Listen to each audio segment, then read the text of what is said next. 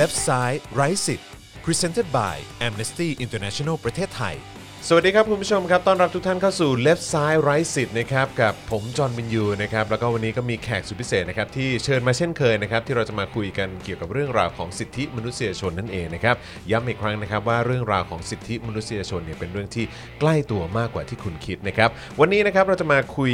เกี่ยวกับเรื่องราวเกี่ยวกับกระบวนการยุติธรรมนะครับเรื่องของโทษประหารชีวิตนะครับเรื่องของ บุคคลนะที่เป็นที่รู้จักในประวัติศาสตร์ไทยอีกหนึ่งคนก็อย่างคุณซีอุยนั่นเองนะครับนะฮะแล้วก็เรามี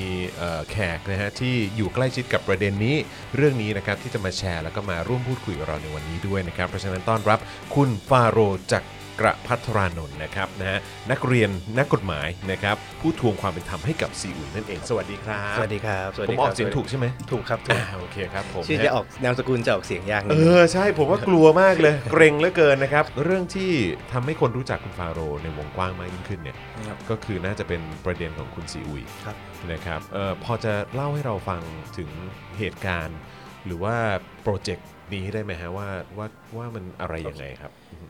จุดเริ่มต้นอย่างที่ผมได้เคยพูดในหลาย ๆ สื่อก็คือ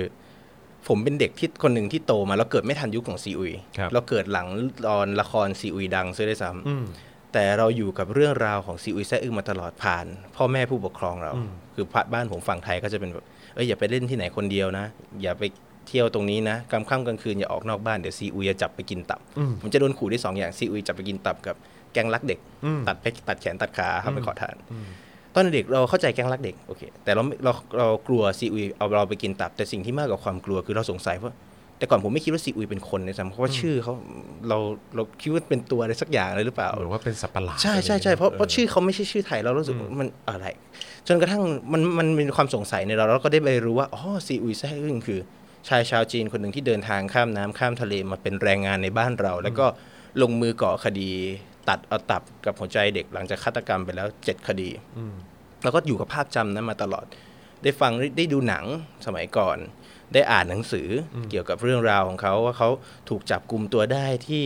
ระยองถูกนำตัวไปประหารชีวิตร่างของเขาไปอยู่ที่ศรีราชแล้วก็อยู่กับชุดข้อมูลนั้นมาตลอด ก็จำว่าโอเคซีอุยเป็นฆาตกรต่อเนื่องกินคนอืมจนกระทั่งเมื่อย้อนกลับไปประมาณ 10 กว่าปีก่อน ก็มีรายการรายการหนึ่งเป็นรายการสารคดีของไทยเนี่ยนะฮะที่ได้ทำเคสเกี่ยวกับเรื่องราวของซีอุยไส้อึ้งขึ้นมาแต่ เขาไม่ได้นำเสนอข้อมูลในรูปแบบที่เราได้เคยได้ยินได้ฟังมาก่อน หลาย ๆ ข้อมูลในนั้นขัดแย้งกับสิ่งที่เราเคยรับรู้มายกตัวอย่างเช่น ในหลาย ๆ คดีที่ซีอุยให้การรับสารภาพว่าเขาคือคนที่ตัดเอาตับกับหัวใจของเหยื่อไปเนี่ยกลับกลายเป็นว่าเมื่อผลชันสูตรผลการสืบสวนสอบสวนของเจ้าหน้าที่ตำรวจหลุดออกมา ร่างของเด็กคนนั้นไม่ได้ถูกผ่าเลยฮะอืมแต่กลับกลายเป็นว่าเขาถูกล่วงละเมิดทางเพศอ๋อแต่ซีอุยดันไปรับสารภาพว่าเขาตัดเอาตับกับหัวใจ ซึ่งมันเป็นแก่นสำคัญในคดีเหมือนกันอืมหรือบางคดี เจ้าหน้าที่ตำรวจสามารถจับกลุ่มตัวผู้ร้ายที่แท้จริงได้แล้วซะด้วยซ้ำทำไมซีอุยยังให้การรับสารภาพ นั่นคือข้อกับคดีเดียวกันแหละกับคดีเดียวกันใช่ครับกับเหยื่อรายเดียวกัน หรือบางคดีถึงขั้นที่ว่าแม่ของเหยื่อของเด็กที่เป็นเด็กผู้เสียชีวิตเองก็ยังพูดกับปากของตัวเองเลยว่าซีอุยไม่ใช่คนทำที่ฆาตกรรมลูกของเขา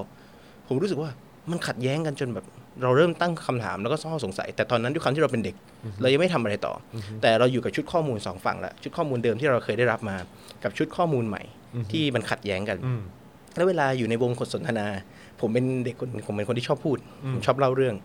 เราก็จะชอบเราจะรู้สึกดีเวลาเราได้พูดเรื่องที่เอ้ยเพื่อนเราไม่รู้อืมให้เพื่อนเพื่อนเพื่อนเราฟังว่าเอ้ยรู้ข้อมูลด้านนี้มาจากไหนเราก็จะเล่า แล้วผมเป็นคนที่ชอบอ้างอิงเอ้ยผมไปเคยดูจากเนี้ยมันบอกอย่างนี้อย่างนี้อย่างนี้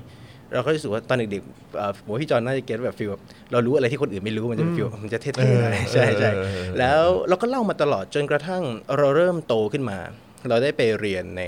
พอกลับมาเรียนนิติธรรมศาสตร์หนึ่งในวิชาที่ผมได้มีโอกาสเรียนคือวิชาสิทธิมนุษยชน สิทธิขั้นพื้นฐานแล้วเราเริ่มอินกับเรื่องราวเหล่านี้มากขึ้นจากแต่ก่อนที่เราค่อนข้างผมเป็นคนที่ชอบสนใจในเรื่องของการเมืองมาตั้งแต่เด็กแต่เราก็ไม่ได้อินกับเรื่องสิทธิของสิทธิมนุษยชนมากนัก จนกระทั่งเราได้มาเรียนจริง ๆ ว่าอ๋อมันมีที่มาจากตรงนี้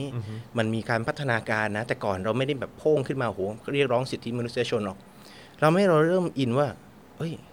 จริง ๆ แล้วเรื่องราวที่เราเคยได้ยินได้ฟังกันมาเกี่ยวกับซีอุยแซ่อึ้งเนี่ยที่มันขัดแย้งกับสิทธิมนุษยชนที่เราเคยเรียนมาเนี่ยแล้วย้อนกลับไปตั้งแต่ก่อนที่ผมจะได้รู้ข้อมูลอีกด้านหนึ่งตอนผมเป็นเด็กอะผมได้มีโอกาสไปดูพิพิธภัณฑ์ซีอุยพิพิธภัณฑ์นิติวิทยาศาสตร์เอ่อในแพทย์สงกรานต์นิยมเสนที่ศรีราช ตั้งแต่ซีอุยยังเป็นตู้กระจกตู้ไม้อันเก่าอยู่เลยครับสิ่งที่ผมได้เห็นก็คือ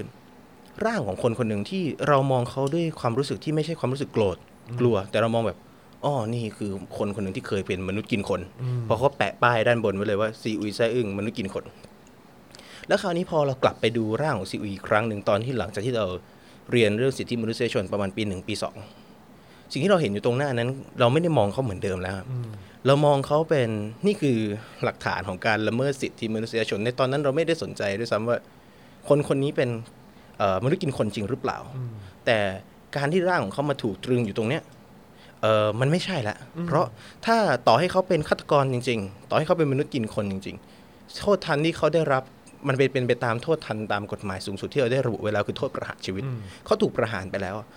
แค่คำว่านอชอคุณก็เรียกเขาไม่ได้แล้ว เพราะเขารับผลกรรมทั้งหมดที่เขาได้ก่อไปแล้ว จบแล้ว ใช่ครับ และคราวนี้เราก็ไม่ได้ทำอะไรต่อ จนผมได้มาทำช่อง YouTube ที่เราเล่าเรื่องราวพวกเนี้ย แล้วประจวบเหมาะคือซีอุยแซ่อึ้งก็เป็นหนึ่งในเรื่องราวที่เราจะอยู่ใน list ที่เราจะนำมาเล่าอยู่ดี แล้วจะมีรายการรายการหนึ่งของสื่อใหญ่เลยครับเขาทำเกี่ยวกับเรื่องเอ่อเรื่องราวของซีอุยเป็นชุดข้อมูลอีกด้านหนึ่งเหมือนกันที่เหมือนสารคดีเมื่อสิบปีก่อนได้เคยทำแต่เขาดันใช้คำว่าปลดพันธนาการซีอุยแซ่อึ้งตอนนั้นเราทำเราเราก็เห็นว่า อุ้ยเออดี เพราะว่ามันคือชุดความคิดที่เรารู้สึกมาตั้งนานแล้วว่า มันน่าจะไม่อยู่ตรงนี้ละซีอุยควรยุติถูกยุติการจัดแสดง การปลดพันธนาการในมุมมองของผมที่ผมคิดตอนนั้น ผมคิดว่าเขาน่าจะยุติการจัดแสดงร่างของซีอุยเลย แต่ปรากฏว่าหลังจากที่รายการนั้น on air ก็จบครับ ไม่มีอะไรเกิดขึ้นก็เหมือนไม่มีอะไรต่อเนื่องใช่ก็ก็ไม่มีไม่ได้สร้างอะไรต่อก็คืออเขาก็นำเสนอชุดข้อมูลอีกด้านหนึ่งคือคล้ายๆกับเมื่อ 10 ปีก่อนเลย แต่อาจจะมีข้อมูลบางส่วนที่เพิ่มขึ้นมาไอเราในตอนนั้นก็รู้สึกว่าเฮ้ยเราเราคิดเยอะไปเองเหรอเราเราเราค่อนข้างรู้สึกเรายอมรับว่าเฟลนิดนึงเพราะอาจอาจจะเป็นเพราะเราคิดเยอะไปเองว่า เขาน่าจะทำมากกว่านี้เพราะเขาเป็นสื่อใหญ่เวลาเขาทำพอแล้วผมเป็นคนประเภทที่ว่าเอิ่มถ้าเราอยากให้คนอื่นทำอะไร ถ้าเขาไม่ทำเราทำได้เฮ้ยเราทำเอง ตอนนั้นเรามีช่องของเราเรามีพื้นที่เล็ก ๆ ของเรา ผมก็หยิบเรื่องราวของซีอุยแซ่อึ้งมาเล่า แล้วผมก็สร้างแคมเปญต่อเลยใน change.org เพราะเรารู้สึกว่าน่าจะเป็นหนึ่งในจุดเริ่มต้นสตาร์ทที่ดีที่เราจะเห็นได้ว่ามีคนเห็นด้วย มีคนสนับสนุนข้อเรียกร้องของเรามากขนาดไหน เพราะว่าอย่างผมทำคลิปออกไปสมมติคลิปผมดัง แชร์ใน YouTube แชร์ใน Facebook หรือรีทวิตเตอร์กันไปเป็นหมื่นๆแสนๆท้ายที่สุดแล้วกระแสมันก็จะลากหายไป มีเรื่องใหม่มาเรื่อยๆ แต่ถ้าเป็น Change ผมรู้สึกว่าอย่างแค่ผมชูได้ว่าอันเนี้ยมีสองหมื่นชื่อที่เห็นด้วยกับผมอะแล้วผมจะหยิบชื่อเนี้ยไปไปยื่น ผมสร้างแคมเปญนึงมา แล้วผมส่งไปทุกข่าวเลยครับ ผมจำไม่ได้ผมส่งมาทางช่องพี่ไหม แต่น่าจะมีอ่า Voice TV มีเอ่อไทยรัฐเดลินิวส์ อินฟลูเอนเซอร์ใหญ่ๆ แม้กระทั่งพิธีกรรายการเมื่อรายการเกี่ยวกับที่สารคดีซีอุยเมื่อ 10 ปีก่อน ผมก็ส่งไปที่ช่องทาง direct ส่วนตัวแต่ผมเข้าใจแล้วว่า อาจจะไม่ได้เห็น ผมสร้างแคมเปญนี้มาหนึ่งปีครับหนึ่งปีก่อนที่แคมเปญนี้จะมีชื่อเสียงโด่งดัง จากการรีทวิตเตอร์หรือการถูกลีดน้ำมันเป็นกระแสอีกครั้งเนี่ยมีคนลงชื่อแค่ไม่ถึง 500 คน ผมอยู่กับสิ่งนั้นมาปีหนึ่งแล้วจนถึงขั้นที่ผมรู้สึกว่าค งไม่มีใครสนใจเรื่องราวของชายที่ตายไปแล้วกว่า 60 ปี ผมก็เลยพับทุกอย่างพับ project นั้นเก็บไป จนอยู่ดีๆก็ดังขึ้นมา ดังขึ้นมาก็คือถ้าย้อนกลับไปคือหนึ่งปีก่อนหน้าพอดังขึ้นมาปุ๊บคนก็มาร่วมลงชื่อกัน เราก็จะยื่นเสนอเรื่องศิริราช เพราะเรามีความเห็นว่าอย่างที่ผมบอกไปคือ ร่างของซีอุยแซ่อึ้งนั้นไม่ควรจะอยู่ตรงนั้นแล้ว แล้วนี่คือหมุดหมายอันดีในการเรียกร้องเพื่อให้ ประชาชนในบ้านเราเริ่มตระหนักรู้ถึงเรื่องราวของสิทธิมนุษยชน เพราะในตอนนั้นผมคิดว่า ถ้าเราสามารถคืนสิทธิ์ คืนศักดิ์ศรีความเป็นมนุษย์ให้กับคนจีนคนหนึ่งที่เสียชีวิตเป็นนานกว่า 60 ปีแล้วได้ในเรื่องอื่นๆ ที่เป็นประเด็นในสิทธิมนุษยชนในบ้านเราที่เกี่ยวกับคนที่ยังมีชีวิตอยู่ในซด้วยซ้ำเนี่ยน่าจะถูกหลีดขึ้นมาได้อีก แล้วพอทุกคนเข้ามาร่วมแรงร่วมใจกันนั่นทำให้ผมเห็นอยู่สองอย่างอย่างแรกคือทุกอย่างจะมีจังหวะเวลาของมัน อย่างที่สองเลยก็คือ ผมรู้แล้วว่าเรื่องราวของสิทธิมนุษยชนการการสร้างความเปลี่ยนแปลงอะไรสักอย่างหนึ่งคนคนเดียวทำไม่ได้ แล้วถ้ายิ่งเป็นเรื่องที่ชนกับองค์กรหรือรัฐที่ยิ่งใหญ่ขึ้นมาอีกเรื่องที่สุ่มเสี่ยงต่อ การเเปลี่ยนแปลงอะไรสักอย่างที่รัฐเขาไม่ต้องการ ถ้ายิ่งคุณโดดขึ้นมาคนเดียว แล้วคนอื่นๆ ไม่มีใครมาช่วย support ไม่มีใครมาช่วยติดตาม อันตรายจะเกิดขึ้นกับคนนั้นเยอะมากแล้ว สุดท้ายการเปลี่ยนแปลงจะไม่เกิดแล้ว ผมมองอยากให้มองเป็นเหมือนประกายไฟอะครับเวลาเราปิดดับประกายไฟมันดับง่าย แต่ถ้าไฟมันลามมันดับยากนั่นหมายความว่าตราบใดที่ถ้ามีประกายไฟแล้วสักอย่างหนึ่งเกิดขึ้นมาแล้วรู้สึกว่ามันคือการเปลี่ยนแปลงจริงผมจะโดดเข้าไปแล้วก็ support เสมออผมรู้สึกว่านี่คือสิ่งที่ผมได้รับแล้วสุดท้ายที่สุดแล้วมันนำไปสู่การเปลี่ยนแปลงจนอย่างหนึ่งที่พิสูจเลยก็คือเมื่อไม่กี่เดือนที่ผ่านมาร่างของซีอุยแซ่อึงถูกนำไปชาปนกิจศพ และข้อมูลอีกด้านหนึ่งที่เราเคยพยายามนำเสนอมาตลอด ว่ามันมีชุดข้อมูลอีกฝั่งหนึ่งที่เอ่อ มันอาจจะไม่เหมือนที่เราเคยได้ยินได้ฟังกันมา เกี่ยวกับคดีที่เขาก่อ แล้วอีกพาร์ทหนึ่งท้ายที่สุดเลยคือ ผมได้นำเสนออมุมมองอย่างหนึ่งเกี่ยวกับเรื่องราวของสิทธิมนุษยชนต่อไปก็คือ ไม่ว่าเขาจะเป็นแพะในกระบวนการยุติธรรมหรือไม่ ไม่ว่าเขาจะเป็นมนุษย์กินคนหรือเปล่า สิ่งเดียวกันที่ผมอยากให้ทุกคนได้เห็นเลยก็คือ การประหารชีวิตนั้นมันมันมันคือสิ่งที่ยอมรับไม่ได้ และหลังจากที่เขาได้รับแม้ในยุคนั้นอาจจะมีเขาถูกประหารไปแล้ว แต่ในท้ายที่สุดแล้วการนำร่างของเขามาจัดแสดงเช่นนั้นอะ มันคือสิ่งที่ยอมรับไม่ได้ มันคือการละเมิดสิทธิมนุษยชนอยู่ดี ไม่ต้องไปคำนึงว่าเขาเป็นแพะไหมแล้วพอเรื่องนี้ถูกดีดออกสังคมมา ผมรู้สึกว่า โอเค เราดีใจที่เหมือนมีคนเริ่มตระหนักได้ในประเด็นนี้ คือจริงๆเอ่อผมเองก็เคยสัมภาษณ์เอ่อนักเคลื่อนไหว หรือว่าเอ่อผู้ที่มีส่วนเกี่ยวข้องกับเรื่องของการยกเลิก หรือว่าต่อต้านเรื่องของโทษประหารชีวิตเอิ่มคุณฟาโรห์มองในเรื่องของโทษประหารชีวิตว่าเป็นยังไงฮะอย่างแรกเลยก็คือผมมี mindset อย่างหนึ่งคือตอนที่ เรียนเรื่องสิทธิมนุษยชนสิทธิพื้นฐานนะครับ ผมก็ได้มีโอกาสทำเกี่ยวกับรายงานเกี่ยวกับเรื่องการการต่อต้านโทษประหารชีวิต ผมมี mindset หนึ่งว่าเราไม่สามารถหยุดฆาตกรได้ด้วยการฆ่าอืมเพราะถ้าเราฆ่าเราก็จะเป็นฆาตกรคนต่อไปอยู่ดีไม่ว่าจะเราจะฆ่าด้วยนามอะไรก็ตาม ในนามแห่งความยุติธรรมก็ตามพอเรามี mindset อย่างนี้เราก็จะเริ่มพอเราตั้งโจทย์ว่าเราไม่เห็นด้วยกับโทษประหาร สิ่งที่เราต้องหามา support ก็คือ เหตุผลของการที่เราจะต้องหยุดการประหารชีวิต มากกว่าแค่เราบอกว่าไม่มีไม่เอาแค่นั้น แล้วพอเราเริ่มศึกษาลงไปเรื่อย ๆ เราได้พบอะอย่างพอยแรกเลยก็คือเออในตอนนั้นโทษประหารชีวิต มันเป็นโทษที่มีมาอย่างยาวนาน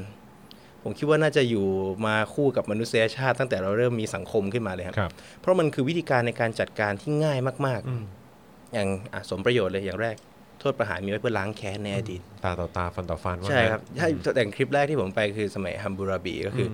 การเอาคุณฆ่าผม ผมก็ฆ่าคุณฆ่าลูกผมผมก็ฆ่าลูกคุณมันง่ายมาก แต่พอเราเติบโตขึ้นมา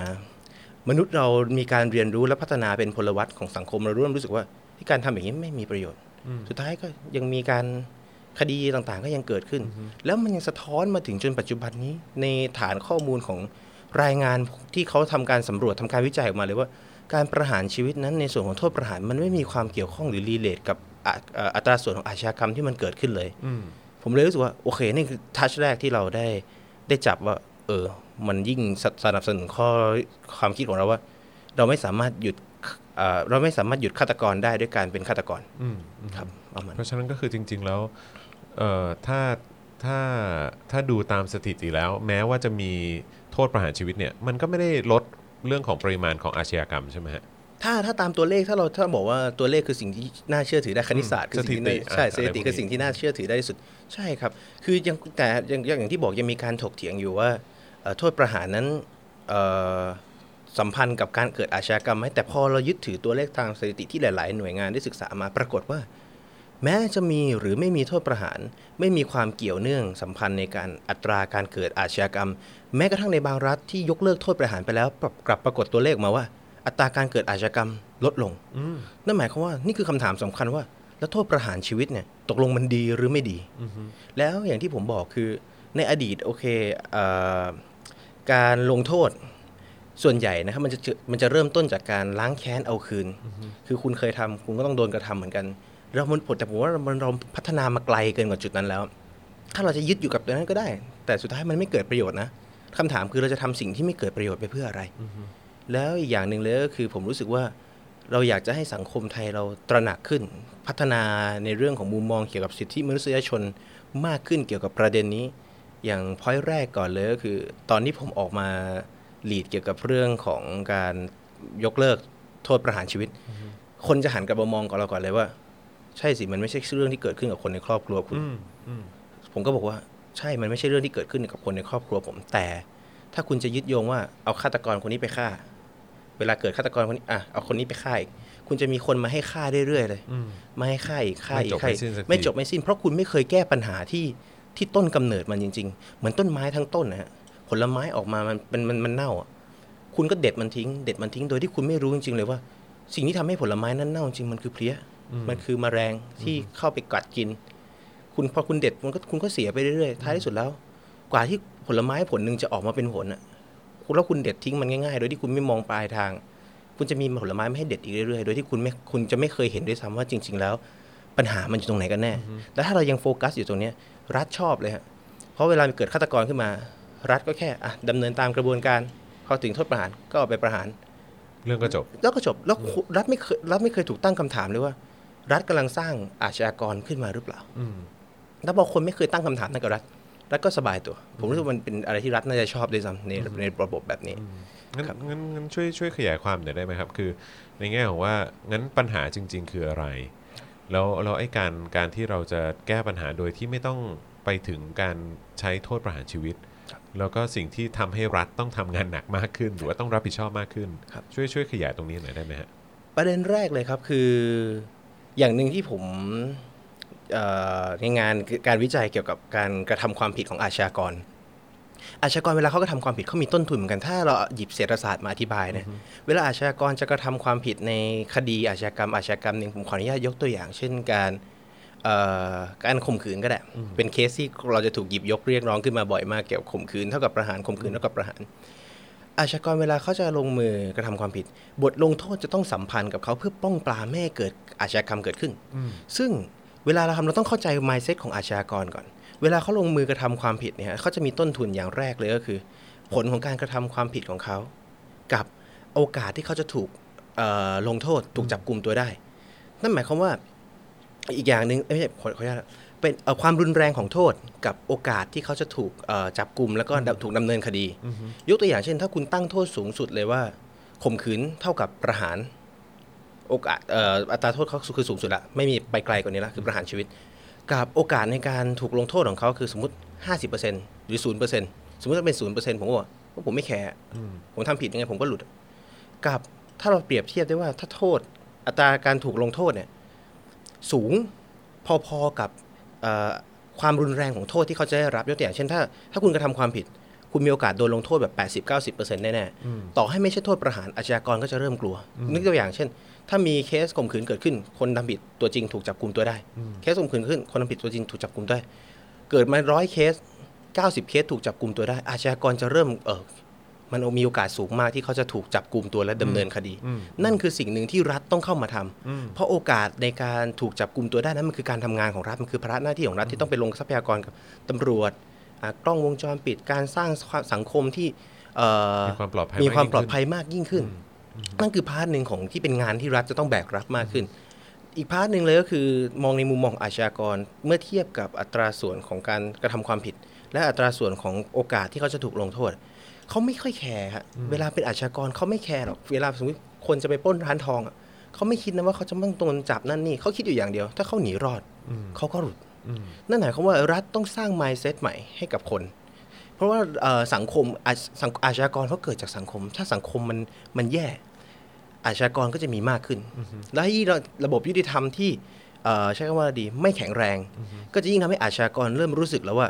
มันคุ้มค่ากับการเสี่ยง กระทำความผิดของเขาใช่ครับนั่นกับการจะเสี่ยงแบบว่าใช่ลุ้นใช่ลุ้นว่าจะหลุดหรือไม่หลุด ใช่ทั้งหมดทั้งมวลนี้มันจะย้อนกลับไปที่ผมบอกว่า ต่อให้คุณกับเอ่อคงโทษประหารชีวิตเอาไว้ แต่ระบบกระบวนการยุติธรรมเรายังไม่แข็งแรงอะท้ายที่สุดแล้วโทษประหารชีวิตนั้น มันจะสมเหตุสมผลหรือเปล่า คนจะกลัวโทษประหารไหมเพราะถ้าเมื่อคนรู้อยู่แล้วว่า ต่อให้มีโทษประหารแต่คุณเอาผมไปถึงตรงนั้นไม่ได้อะ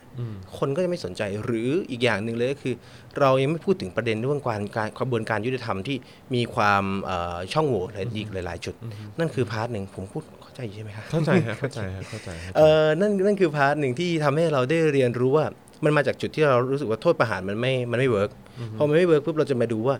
อะไรล่ะ ที่ทำให้เอ่อ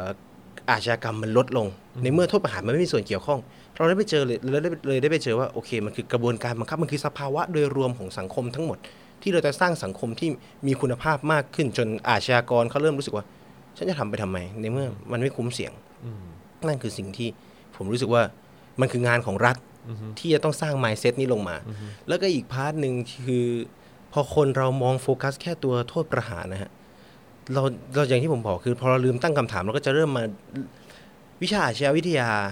ไม่ค่อยเป็นวิชาที่คนในสังคมให้ความสนใจ เราจะมองแค่ปลายทางว่า โอ้ มีอาชญากรเกิดขึ้นมาฆ่ามันสิอืมทำมันให้มันทรมาน แต่กลับไม่พูดถึงต้นเหตุเนาะแต่กลับไม่พูดถึงไปเลยว่า กว่าคนคนหนึ่งจะโตมาเป็นอาชญากรที่มาอะที่ไปอะเนาะเขาโตมาจากสังคมแบบไหน เขา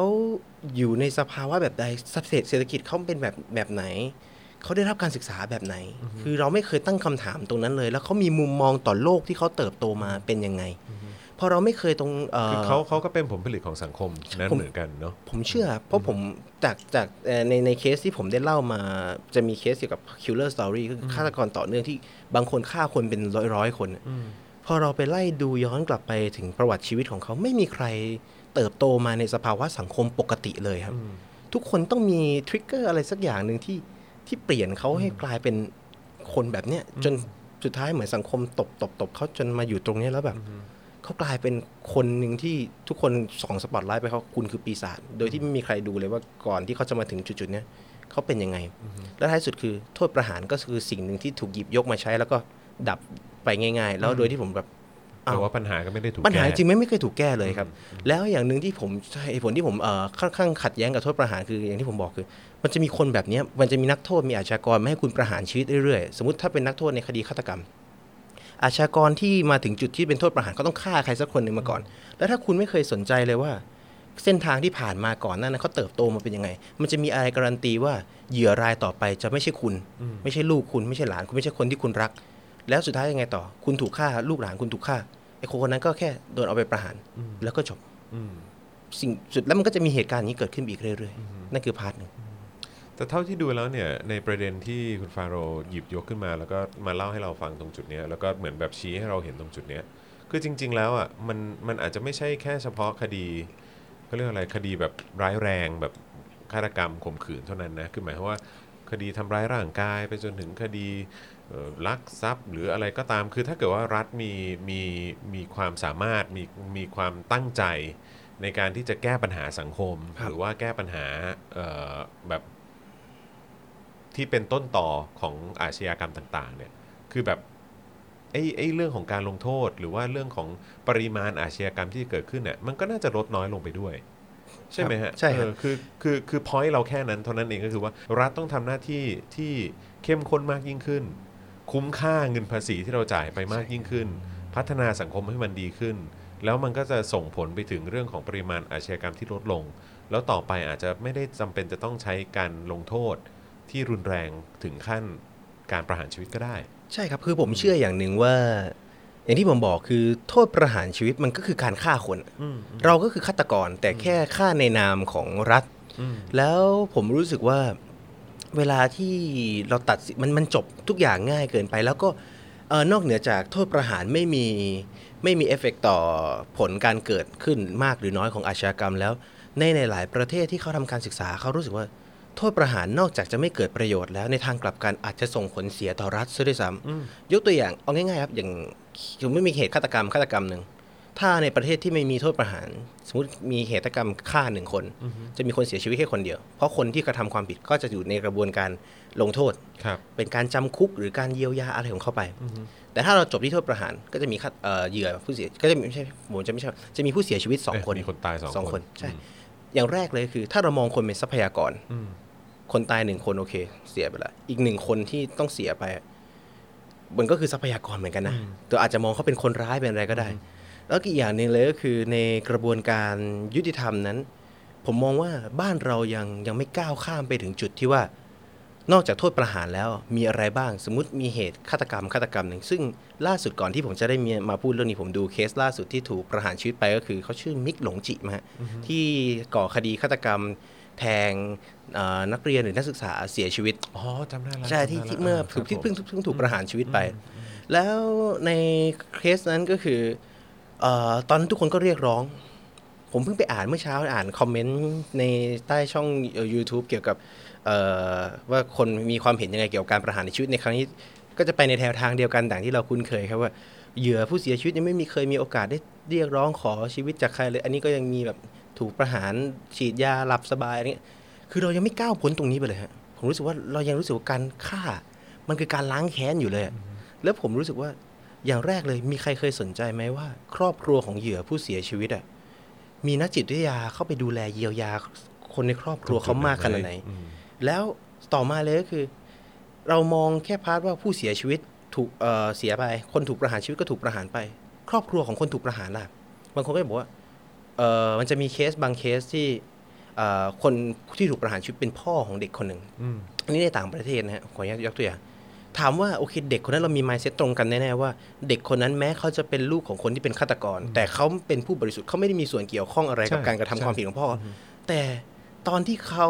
อายุเจ็ดขวบพ่อเขาถูกประหารน่ะเขาคือเด็กคนหนึ่งที่พ่อถูกฆ่าเหมือนกันนะอืมแล้วมีใครเคยไปสนใจเขาไหมไปเยียวยาตรงนี้คือ ผมอยากให้มองข้ามไปไกลกว่าการเป็นโทษประหารว่าถ้าเราไม่มีใครไปสนใจครอบครอบครัวของเหยื่อ หรือครอบครัวของเออผู้ที่ถูกประหารชีวิตอะ ในท้ายที่สุดแล้ว เด็กคนนั้นอาจจะเติบโตมาใน mindset ที่เขาอาจจะเข้าสู่เส้นทางของการเป็นอาชญากรต่อไปได้ไหม ถ้าเราไม่เคยสนใจในประเด็นนี้เลย หรือ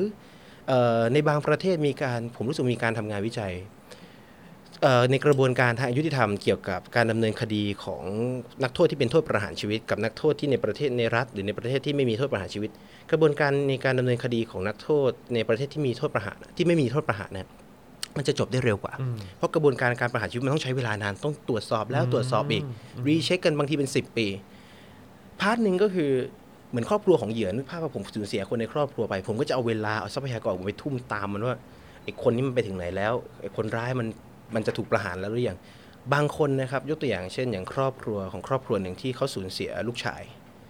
แล้วลูกชายอาจจะเป็นลูกชายคนโต แล้วมีลูกอีกสองคน สิ่งที่เกิดขึ้นก็คือ พ่อแม่ไปตาม เหมือนจะตามเรื่องนี้จนลืมลูกทั้งสองคนนั้นไป แล้วท้ายที่สุดแล้วเป็นเวลาสิบปีอะฮะแล้วเมื่อคนมักโทษคนนั้นจบด้วยการถูกประหาร ครอบครัวเขาพัง เป็นหนี้เป็นกลับสิมานถอดติดอะไรไม่ได้ใช่ละแทนที่แทนที่ผมรู้สึกว่าเหตุการณ์มันเกิดขึ้นแล้วมันคือสิ่งร้ายๆที่ไม่ไม่อยากให้ไม่อยากให้ไม่มีใครอยากให้เกิดขึ้นอืมแต่เมื่อมันเกิดขึ้นแล้ว ทุกคนกลับไปโฟกัสแค่ว่าลีดแค่ว่าต้องเอาคนนี้ไปประหารต้องเอาคนนี้ไปประหาร ครอบครัวเขาตาม เพราะเขามี mindset ว่า ฉันต้องตามมันให้ได้ฉันต้องเอาคืนให้กับลูกชายของฉันให้ได้ แล้วพอคนคนนั้นโดนประหารไปเหมือนไฟมันดับเคว้งอืมฉันจะทำอะไรต่ออะอืมลูกอีกสองคนเพราะเหมือนผูกกับการที่ว่าจะต้องใช่เอาครับคืนเท่านั้น ใช่ครับเออแล้วพาร์ทนี้เป็นคือสิบปีเนาะมันมันนานนะกว่ากว่าจะกว่าจะประกหารระบวนชีวิตการนะเนาะใช่ครับ แล้วก็คำถามก็คือ เราเราจะมีใครมาดูแลตรงนี้ไหมอืมประสานครอบครัวนี้ให้ต่อติดกันเหมือนเดิมไหมในทางกลับกันในประเทศรัฐที่ไม่มีโทษประหารกระบวนการมันจบเร็วกว่า ครอบครัวเขาก็มีเวลากลับมาเยียวยากันมากขึ้น ในอีกทางหนึ่งนะครับ การประหารชีวิต ในมุมมองทางจิตวิทยาสำหรับครอบครัวบางครอบครัวสำหรับเหยื่อบางราย การฆ่าผู้กระทำความผิดไปแล้ว เหมือนเขาเคว้งเลยนะเพราะนึกภาพเอ่อพี่จอนนึกภาพดูว่า เหมือนเหยื่อมันเอ่อเหยื่อเขาเอ่ออย่างในคดีผมจะชอบยกตัวอย่างในคดีข่มขืนเหยื่อเห็นว่าคนร้ายมันยังติดคุกอยู่อะมันอยู่ในคุกมันได้รับการลงโทษยังไง ติดไปอีกสามปีสี่ปีห้าปี ในระบบกระบวนการยุติธรรมที่เอ่อ มีประสิทธิภาพนะครับ ไม่ใช่เหมือนบ้านเราที่เรามองว่าเอ้ยติดแป๊บๆ เดี๋ยวก็ได้ออก เขาจะมีความเขาใช้ว่าสภาพจิตใจเขาจะถูกเยียวยาได้เร็วกว่าถ้าหลังจากถ้าถ้าเทียบกับว่ามีนักโทษในคดีนั้นน่ะถูกประหารไปแล้วเหมือนเขาเคว้งไปเลยอะเขาไม่รู้เขาจะไปเบลมใครอะนึกว่าวันวันๆเขา นึกครึ้มใจแบบเรื่องนี้มันตีกลับขึ้นมาเขายังด่าคนนั้นได้เพราะคนนั้นยังมีตัวตนอยู่ นี่คือสิ่งหนึ่งที่คนนั้นก็ยังรับโทษอยู่ใช่ยังรับโทษอยู่นั่นนี่นั่นคือสิ่งหนึ่งที่โทษประหารเป็นเป็นเป็นข้อเสียของโทษประหารชีวิต ที่ที่ไม่ใช่แค่เอฟเฟกต่อสังคม ไม่ใช่เอฟเฟกต่อการเกิดของอาชญากรรม แต่นี่คือครอบครัวคือคนใกล้ชิดของเคสนั้นมากที่สุดทั้งสองฝั่งใช่ทั้งเหยื่อเองทั้งทั้งเอ่อครอบครัวของนักโทษเองก็ดี นั่นคือ part หนึ่งที่ผมอยากให้เรามองข้ามตรงนี้ไปสักทีแล้ว อีกอันหนึ่งที่ขออนุญาตย้ำและยืนยันตรงนี้เลยว่าหลายท่าน ผมชอบออยกตัวอย่างเปรียบเทียบเหมือนว่าถ้าผมไม่นับถือศาสนา แล้วผมจะใช้ชีวิตยังไง ก็จะมีคนถามกันว่าถ้ามีไม่มีโทษประหารแล้วจะลงโทษยังไง ผมก็แบบโทษประหารไม่ใช่โทษเดียว มันไม่ใช่คำตอบสุดท้ายของทุก ๆอย่าง เรามีกระบวนการในการเอ่อจำคุกลงโทษ เอาคนร้ายออกจากสังคม แยกออกไปไม่ให้เขามาทำความเสียหายทำร้ายคนดีในสังคม อีก part หนึ่งก็คือ มันต้องมีแค่โทษประหารเหรออแล้วในพาร์ทในท้ายที่สุดแล้ว กระบวนการที่ราชทันเองก็ยังยึดถือในไมซ์ราชทันคือเราต้องเอาคนที่เข้าสู่กระบวนการกลับคืนคนดีสู่สังคม ถ้าคืนไม่ได้ก็ต้องแยกออกไป วิธีการฆ่ามันไม่ใช่วิธีการเดียว ฉะนั้นแล้วเอ่อผมจะขออนุญาตแจ้งไว้ตรงนี้เลยคือ ทุก ๆ คนผมเห็นหลาย ๆ ท่านที่เคลื่อนไหวเกี่ยวกับงานสิทธิมนุษยชนโดยเฉพาะ Amnesty ที่ออกมาต่อต้านโทษประหาร เราจะโดนจะเป็นลักษณะของคำที่โดนสังคมแบบมอง คุณอยู่ฝ่ายเดียวคนร้ายเหรอะอืมอยู่คุณฝ่ายเดียวกับฆาตกร ใช่ะไรคุณางเงี้ยืนอยู่ข้างฆาตกรเหรอ ไม่นะ Amnesty เขายืนอยู่ทุกฝั่งแล้วผมอย่างที่ผมบอกคือ สิทธิมนุษยชนสิทธิในชีวิตและร่างกายมันคือสิทธิ์ของพี่สิทธิ์ของผม นักโทษแม้เขาจะเป็นนักโทษประหารเขาก็มีสิทธิ์เหมือนกัน โอเคแหละ คือผมรู้สึกว่าการเรียกร้องนี้อาจจะต้องใช้เอ่อความเปิดใจนิดนึง แต่ถ้าคุณก้าวข้ามเรื่องนี้ไปได้ แล้วคุณมองว่าสิทธิในร่างกายและชีวิตมันเป็นของทุกคนน่ะ คุณจะมองว่าโอเคการกระทำในการพรากชีวิตของคนอื่นมันเป็นคือสิ่งที่คุณแย่มากๆ คุณต้องได้รับโทษทัณฑ์ แต่ฉันจะไม่ฆ่าคุณนะ เพราะฉันเห็นว่าชีแม้แต่แม้แต่แม้แต่คนที่ชั่วร้ายอย่างคุณ มันก็มีสิทธิ์ นี่คือ part หนึ่งที่ผมรู้สึกว่าถ้าเราข้ามไปถึงจุดๆนั้นได้ มันจะไปไกลมากแล้วมันจะพัฒนามุมมองสิทธิมนุษยชนเราได้ไปไกลเยอะเลยอืมแต่ว่าคือก็ก็จริงนะฮะคือแบบว่าไม่ไม่ว่าจะเป็นการทำหน้าที่ของ Amnesty เอง หรือว่าประชาชนหรือใครก็ตามที่ลุกขึ้นมาเอ่อ ต่อต้านในเรื่องเหล่านี้เนี่ยไม่ว่าจะเป็นเรื่องของโทษประหาร หรือว่าเรื่องของการแบบกระบวนการยุติธรรมอะไรต่างๆเหล่าเนี้คือจริง ๆ แล้วก็คือไม่ได้อยู่ฝั่งใครอะแต่ว่าอยู่ฝั่งเพื่ออยู่ฝั่งของสังคมเพื่อให้สังคมมันดีขึ้นจริงโดยรวมมันดีขึ้นจริงๆเออเหมือนที่พี่พูดสิทธิมนุษยชนเป็นเรื่องใกล้ตัวมันคือเรื่องของเราทุกคนน่ะ แล้วถ้าเรายังมองเห็นคนคนหนึงไม่มีสิทธิ์ ผมรู้สึกว่ามันมันแล้วอย่างที่ผมบอกคือ มันดูย้อนแย้งเนอะมันย้อนแย้งอีกอย่างหนึ่งเลยก็คือ ตอนที่ผมออกมาเรียกร้องเรื่องราวของซีอุย แซ่อึ้งแล้วผมบอกว่าผมจะเรียกร้องเพื่อเพื่อยกระดับพัฒนาเรื่องราวของสิทธิมนุษยชนในบ้านเรา อันนี้ผมยอมรับเลยว่าใน part หนึ่งคือผมมองเป็น part คือเราเองด้วยเพราะผมไม่มั่นใจในสังคม ผมไม่มีวันรู้เลยว่าในอนาคตอีกไม่กี่ปีต่อจากนี้ คนต่อไปที่จะเดินเข้าหลักประหารเดินขึ้นสู่เตียงฉีดยาประหารชีวิตจะเป็นผมหรือเปล่าฉะนั้นแล้วมันเป็นการที่การันตีได้ดีที่สุดเลยว่า ถ้าผมสร้างสังคมให้ไม่มีโทษประหารชีวิต มันจะไม่ใช่ผม ไม่ใช่คนที่ผมรัก ไม่ใช่ครอบครัวผมที่ต้องไปถึงหลักประหารนั้นพาร์ทต่อมาเลยก็คือเรื่องราวของสิทธิมนุษยชนเอ่อหลายคนชอบมองเป็นเรื่องไกลตัวสิทธิ์ของคนร้าย สิทธิ์ของผู้ต้องหาในคดีอาญาใช่ไหมเขาต้องมีทนายนะต้องมีนะเพราะ คนส่วนใหญ่ที่กำลังพูดในเรื่องนี้โอ้ขอโทษครับที่กำลังพูดในประเด็นนี้เขาลืมมองไปว่าผมเชื่อนะเพราะเขาอาจจะลืมคิดไปว่า คุณเชื่อไหมว่าวันหนึ่งมันไม่มีอะไรการันตีหรอกว่าคุณอาจจะเป็นคนนั้นก็ได้ ผมขออนุญาตยกตัวอย่างคดีหนึ่งเลยฮะเป็นคดีที่เกิดขึ้นที่จังหวัดชนบุรีเอ่อย้อนกลับไปเมื่อไม่นานไม่ถึง 10 ปี เป็นคดีข่มขืนสาวเดนมาร์กเป็นนักท่องเที่ยวครับแล้วถูกล่อลวงไปข่มขืน สิ่งที่เกิดขึ้นก็คือเอ่อ หลังจากคนนั้นโดนข่มขืนก็มีการแจ้งความดำเนินคดีใช่ไหมตำรวจก็ดำเนินการการสืบสวนสอบสวน แล้วก็ไปจับตัวคนคนหนึ่งมา คนคนนั้นผมจำชื่อจริงเขาไม่ได้เขาชื่อคุณอาร์ตเขาถูกกล่าวหาว่าเป็นคนร้ายที่ถูกที่เป็นที่ลงมือที่ลงมือข่มขืนเอ่อหญิงชาวเดนมาร์กคนนี้ สิ่งที่เกิดขึ้นก็คือคนที่ถูกกล่าวหาคนนั้นถูกขังคุกไป 19 วันมั้งถ้าผมจำไม่ผิด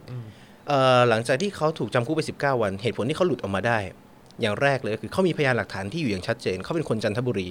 และในช่วงระหว่างนั้นเป็นช่วงที่ภรรยาเขาคลอดคลอดลูกเขาก็มีภาพจากกล้องวงจรปิด ทั้งที่โรงพยาบาล ทั้งที่เอ่อคาแคร์มั้งที่เขารถไปล้าง แล้วอีกอย่างหนึ่งเลยคือเขาจับคนร้ายตัวจริงได้ลองนึกภาพตามว่าถ้าคนคนนั้นไม่มีพยานหลักฐานยืนยันที่อยู่อย่างชัดเจนโดนไม่มีการไปแล้วจับ เขาโดนแล้วครับเขาโดนซ้อมครับโดนฮะใช่จริงครับเหรอฮะใช่ครับในในในในรายงานข่าว ผมมียืนยันเลยเขาถูกซ้อมหลังจากที่ถูกจับมาแล้วเขาเขาปฏิเสธเป็นธรรมดาพี่เราเราไม่ได้คนทำอะแล้วคดีมันร้ายแรงเขาถูกปฏิเขาปฏิเสธเขาถูกซ้อมไม่รับสารภาพ หลังจากที่เอ่อหญิงชาวเดนมาร์กคนนั้นชี้ตัว สิ่งที่น่าเศร้าที่สุดของการชี้ตัวเคยรู้ไหมครับอย่างหนึ่งเลยก็คือเขาเอาก็เอาคนร้ายมายืนเรียงกันใช่ไหมสายเดนมาร์กคนนั้นบอกว่าเขาจำไม่ได้ว่าหน้าตาเป็นคนร้ายเป็นไง สิ่งที่เกิดขึ้นคือเจ้าหน้าที่ตำรวจก็ให้เอ่อถอดเออคนที่เป็นผู้ต้องสงสัยถอดกางเกง เพื่อให้ดูอวัยวะเพศแล้ว คนนั้นก็บอกเขาจำคนนี้ได้เนี่ยแบบนี้เลย ท้ายที่สุดจนจบกระบวนการคือคนนั้นเป็นแพ้เขาถูกบังคับให้รับสารภาพ และอย่างหนึ่งตอนที่เขาถูกเอ่อจากหลังจากจับกลุ่มตัวได้หลังจากชี้ตัวเรียบร้อยหลังจากโดนซ้อมเรียบร้อยก็ถูกจับใส่เสื้อ ใส่กุญแจมือ ออกไปนั่งแถลงข่าวแล้วพี่คิดดูว่าวันนั้น ผมว่าพี่น่าจะนึกภาพออก กระแสสังคมสื่อทุกอย่าง จะอัดไปที่เขาว่าเลวใช่ข่มขืนเท่ากับประหารฆ่ามันฆ่าคนนี้ ท้ายที่สุดแล้ว 19 วันต่อมาเขาถูกปล่อยตัว มีคนไอ้ตัวจริงโดนจับได้ ไม่มีการออกข่าวเรื่องนี้เลยครับไม่มีการบอกว่าเขาเป็นคนบริสุทธิ์ สิ่งที่เกิดขึ้นกับเขา 6 ปีหลังจากนั้นนะครับ ก่อนที่เขาจะไปเรียกร้องกับทนายคุณทนายรณรงค์เขาสมัครงานที่ไหนไม่ได้เลยพี่เพ ราะอะไรเพราะถูกจดจำชื่อของเขาถูกจดจำหน้าของเขาถูกจดจำเอาว่าไปเขา search เอาไปเช็คใช่อะไรก็ทุกวันนี้จะ search หมดยังนอะ search ยังเจอครับ แล้วยังเป็นข่าววันนั้นอยู่ใช่ไหมใช่ยังยังยังเป็นยังยังพี่โอ้พี่จะสาอย่างที่บอกเอ่ออะไรอยู่ในอินเทอร์เน็ตมันจะอยู่ตลอดไปอะครับแม้กระทั่งเขาไปทำงานกับลุงของเขาเป็นญาติเขาเออเขาเขาเขาเขาลุงเขาไปทำเป็นผู้รับเหมาพอเอ่อลูกค้าเจอเขาบอกเฮ้ยคนนี้ข่าวไม่เอาไม่เอาเดี๋ยวมาทำอะไรลูก นี่คือสิ่งที่คนคนบริสุทธิ์คนหนึ่งผมรู้สึกว่าสิ่งที่เลวร้ายที่สุดเลยก็คือ การที่ระบบยุติธรรม การที่ระบบของรัฐเนี่ยไปทำกับคนบริสุทธิ์ที่เขาทำตัวภายใต้กฎหมาย เขาเคารพกฎหมายเขาจ่ายภาษี แต่ท้ายที่สุดแล้ว รัฐทำกับเขาเหมือนเขาเป็นอาชญากร ซึ่งมันผมว่ามันแย่ที่สุดเลยการทำร้ายคนการขังคนการฆ่าคนในนามยุติธรรม มันคือสิ่งที่นี่มันสะท้อนกลับไปว่าน้องลองนึกภาพว่า ถ้าคดีนี้สู่โทษประหารชีวิต ชายคนนี้ถูกนำตัวขึ้นไป จนจบสิ้นกระบวนการเขาถูกประหารชีวิต คุณจะเอาอะไรไปคืนเขาคุณเอาสิ่งที่สำคัญที่สุดของคนคนหนึ่งไปแล้วคือชีวิต คุณอาจจะบอกว่า เออ ในตอนนั้นคุณบอกว่าตาต่อตาฟันต่อฟันทำลายชีวิตคนอื่นฆ่าคนอื่น แล้วคุณฆ่าเขาไปแล้ว แล้วคุณมารู้ทีหลังว่าเขาเป็นผู้บริสุทธิ์อะคุณจะเอาอะไรไปคืนเขา นี่คือ part หนึ่งที่ผมมองว่า อันนี้ก็ลิงก์กับมาอีกเรื่องหนึ่งคือ ข้อเสียของโทษประหารก็คือ เมื่อคุณทำไปแล้ว มันกลับคืนมาไม่ได้เลย ยกตัวอย่างอีกเคสหนึ่งที่เป็นปัญหาของระบบยุติธรรมของบ้านเรา เป็นเคสหนึ่งในคดีฆ่าเหมือนกันครับ เป็นเคสในตำนานของบ้านเราเลยคือเชอรี่แอนอืมอืมพอผมยกเรื่องเคสนี้ขึ้นมา มันคือเคสที่สะท้อนออกมาได้ดีที่สุดคือกระบวนเอ่อกฎหมายเอ่อช่องโหว่ของกระบวนการยุติธรรมในบ้านเรา ในวันนั้นทุกคนต้องการให้เอ่อคนที่ตกเป็นผู้ต้องต้องหาต้องหาในวันนั้นตายอืมท้ายที่สุดแล้วเนี่ยมันน่าเศร้าขนาดไหนที่เราไม่ใช่คนที่กระทำความผิดแล้ว อยู่ในระบบกระบวนการยุติธรรมแบบนั้น แล้ว พอคุณเห็นว่าระบบการระบบกระบวนการยุติธรรมมันมันมีปัญหาขนาดเนี้ยคุณผมว่าผมรู้สึกว่ามันไม่น่าที่เราจะเอาโทษสูงสุดที่เป็นโทษประหารชีวิตอะไปอยู่ปลายทางของกระบวนการยุติธรรมเลย มันเสี่ยงมากที่จะเอ่อประหารชีวิตคนบริสุทธิ์อืมนั้นผมรู้สึกว่า มันแย่มันยิ่งมองไปทางไหนผมรู้สึกว่าในเมื่อมันไม่สร้างประโยชน์ให้กับสังคม มันแย่อีกอืมในทั้งครอบครัวเหยื่อมันก็แย่อีก เรายังจะคงโทษนี้เอาไว้ไหม เราจะทำไปเพื่ออะไรในเมื่อ เราเห็นแล้วว่าเมื่อมองและพิจารณาในแต่ด้าน มองในเชิงลึกแล้ว มันไม่ได้สร้างประโยชน์เลยอืมครับ คือจริง ๆ ผมก็รู้สึกว่าสิ่งที่คุณฟาโรห์ยกเอ่อยกขึ้นมาเล่าให้ฟังเนี่ยก็ค่อนข้างค่อนข้างเห็นภาพชัดในทุกเรื่องอะนะแต่ว่าก็ผมอยากจะเหมือนอยากให้ให้ให้ให้ให้คุณฟาโรห์แบบทัศนคติต่อต่อสองคำถามนี้แล้วกัน อาจจะอาจจะตอบตอบสั้น ๆ ก็ได้นะฮะเออเออคือว่าว่าคุณคุณฟาโรห์คิดว่ายังไง คือคือเมื่อกี้ที่ที่ตอบไป ผมก็ว่ามันก็ครอบคลุมแล้วแหละ แต่ว่าอยากจะอยากจะชัดเจนอีกทีหนึ่งก็คือว่าอ่าโอเค สิ่งที่คนมักจะพูดกันสองเรื่องหนึ่งแพะกับโทษประหาร อันนี้เรื่องหนึ่งครับเอ่อคุณฟาโรห์มองมองประเด็นนี้ว่าอย่างไร กับอีกอันหนึ่งก็คือว่าทำไมเราต้องไปให้สิทธิ์ หรือว่าต้องคำนึงถึงสิทธิมนุษยชนของของผู้ที่ผู้ต้องหาผู้ต้องหาคนเดิมโอเคสองสองสองเรื่องนี้คุณฟาโรห์ว่าไงฮะขออนุญาตตอบอันแรกก่อนเลยคือ แพะกับโทษประหาร โทษประหาร โทษประหารผมขอยืนยันตรงนี้เลยนะครับว่า โทษประหารไม่ควรเกิดขึ้นกับใคร ไม่ว่าเขาจะเป็นแพะหรือไม่แพะอืมอันนี้คือ mindset ของผม เพราะอย่างที่ผมได้บอกไปก็คือ สุดท้ายปลายทางแล้ว เราไม่มีทางรู้ว่าเขาเป็นแพะไหมอืมอย่างแรกเลยก่อน อย่างที่สองเลยก็คือ แม้เขาจะแพ้ใช่แพะหรือไม่ใช่แพะกลับไปที่เอ่อสิ่งแรกที่ผมพูดมาตั้งแต่แรกคือ เราไม่สามารถยุติฆาตกรด้วยการเป็นฆาตกรอืมคราวนี้ในเอ่อมุมมองของผมต่อเรื่องโทษประหารเกี่ยวกับแพ้มันอย่างที่ผมบอกครับ ในกระบวนการยุติธรรมของเรา อันนี้ยังไม่พูดถึงเรื่องของเออโอกาสในการต่อสู้กระบวนการยุติธรรมซะด้วยซ้ำมันมีความมันมีช่องโหว่อยู่ มันมีความผิดพลาดอยู่ ฉะนั้นแล้วเราพร้อมหรือที่จะเสี่ยงกับความผิดพลาดตรงเนี้ยกับการนำตัวใครสักคนหนึ่งไปถึงขั้นไปเอาเขาไปวางอยู่ในจุดที่ เราจะไม่สามารถทดแทนคืนให้เขาได้ หากทั้งหมดนั้นมันคือเรื่องผิดพลาดอืมผมขออนุญาตยกล่าสุดเลยครับอย่างคดีหนึ่งที่สะท้อนเห็นถึงระบบยุติธรรมของเราเลยก็คือ พูดได้ไหมฮะคดีเอ่อคุณบอสอยู่วิทยาอืมเราเห็นคครับผมเราเห็นชัดเจนเลยว่าเฮ้ยนี่เราเห็นเลยว่ามีคนกระทำความผิด ผู้เสียหายผู้เสียชีวิตไม่ใช่คนธรรมดาด้วยคือข้าราชการด้วยซ้ำเป็นตำรวจนะนะใช่ครับอืมแต่ใน part หนึ่งก็คือกระบวนการยุติธรรมที่เกิดขึ้นน่ะเนี่ยคุณเอาคนกระทำความผิดมาลงโทษไม่แล้วผมจำได้คือ ในตอนแรกมีอีกคนหนึ่งที่ไปรับสารภาพแทนเขาด้วยซ้ำครับผมนึกภาพว่าถ้าคนคนนั้นถูกนำไปเอ่อถึงขั้นแบบประหารชีวิต อันนี้อาจจะใช่มันจะขนาดไหน เอาแค่รับโทษธรรมดาอย่างที่ผมบอกคือ อันนี้เอ่อเราอยากให้ยกตัวอย่างขึ้นมา แต่เราจะให้อยากให้มองเป็นเหมือน pattern มากกว่าว่า ถ้าคนที่ถูกเข้าสู่กระบวนการน่ะ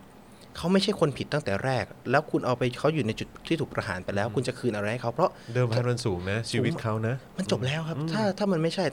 มันจะมี case case หนึ่งที่เอ่อเป็นของคนญี่ปุ่นมั้งครับเขาถูกกล่าวหาว่าทำการฆาตกรรมหรือข่มขืนอะแล้วเขาถูกจำคุก 40 กว่าปีอะครับแล้วมีการรีรีคดีขึ้นมาใหม่ครับอ่าฮะคือเรียกร้องแล้วก็ลื้อฟื้นคดีขึ้นมาใหม่ สิ่งที่เกิดขึ้นก็คือ เมื่อมีการพิจารณาการสืบสวนสอบสวนอย่างละเอียด ให้สิทธิ์ในการต่อสู้เขาเต็มที่ ปรากฏว่าสิ่งที่เกิดขึ้นคือเขาคือเหยื่อของระบบยุติธรรม ในท้ายที่สุดคือโอเคเขาเรียกร้องชื่อเสียงของเขากลับคืนมา อาจจะไม่ทั้งหมด เพราะสิเราคืนเขาให้ทั้งหมดให้เขาทั้งหมดไม่ได้เพราะ40 กว่าปีที่เขาอยู่ในเขาคุกสูญเสียไปแล้วเขาสูญเสียไปแล้วครับโอกาสในการใช้ชีวิตของเขา แต่ท้ายที่สุดแล้วยังสามารถคืนเขายังเขายังใช้ผมใช้คำนี้อะเขายังอยู่ว่าเพื่อรับรู้ว่าสังคมจำได้ว่าเขาไม่ใช่คนผิดอืมเพราะผมมี mindset อย่างหนึ่งเอ่อไม่ใช่ mindset มันคือสิ่งที่ผมชอบจะชอบจินตนาการว่าลองนึกภาพว่าเราไม่ใช่คนผิดอะวันที่เราถูกนำตัวไปประหารชีวิตอะเออผมไม่รู้พี่จอนเคยดูหนังเรื่อง The Green Mile ไหมฮะอืมครับผมเอ่อ จอห์นคอฟฟี่อืมวินาทีที่จอห์นคอฟฟี่นั่งอยู่บนเก้าอี้ไฟฟ้าแล้วญาติของเด็กอะคือเราตอนนั้นเราเราเราเราสวมบทบาทเป็น God ใช่ไหมเราเห็นทุกอย่างเห็นการกระทำทุกคนแต่ แต่มุมมองของพ่อแม่ของเด็กที่เสียชีวิตเขามองว่าคนที่นั่งอยู่เก้าอี้ตัวนั้นอะมันคือคนร้ายมันคือคนเลวมันคือคนที่ฆ่าลูกเขาอะใน part นั้นอะมองจะลองมองในมุมของจอห์นคอฟฟี่แบบ ผมรู้สึกว่ามันเป็นอะไรที่น่าเสียใจมากผมไม่ใช่คนทำอะอืม แต่แบบสายตาทั้งหมดนั้นมองมาที่ผมด้วยความเกลียดชังอืมแล้วก็คิดว่าผมเป็นฆาตกร วันนั้นผมไปด้วยความรู้สึกเนี้ยอืมผมจากโลกนี้ไปด้วยความรู้สึกที่ทุกคนจำผมว่า ผมคือฆาตกร ผมคือคนเลวอืมทั้งที่ผมไม่ใช่คนที่กระทำความผิดซะด้วยซ้ำอืมนั่นคือสิ่งหนึ่งที่ผมรู้สึกว่า คุณไม่มีทางคืนความรู้สึกนี้ให้กับคนที่คุณประหารชีวิตได้อืม แล้วปลายทางที่สุดคือเกลียรติชื่อของเขา นั่นคือเหตุผลที่ทำไมผมตอนผมออกมาเรียกร้องซีอุยผมไม่ได้เรียกร้องใน part ของแพะเลยอือฮึผมเรียกร้องใน part ของมนุษย์กินคนเพราะผมไม่มีพยานหลักฐานว่าเขากินคนอะอืมคุณอย่าจดจำเขาอย่างนั้น เพราะผมรู้สึกมันเป็นเรื่องที่โหดร้ายมากคือเราตายไปแล้ว แต่ชื่อเราถูกจดจำในฐานะเราเป็นคนเลวนี่คืออย่างหนึ่งที่ผมจะยืนยันว่า ไม่ว่าใครจะเป็นแพ้หรือไม่แพ้ท้ายที่สุดแล้วเอ่อการประหารชีวิต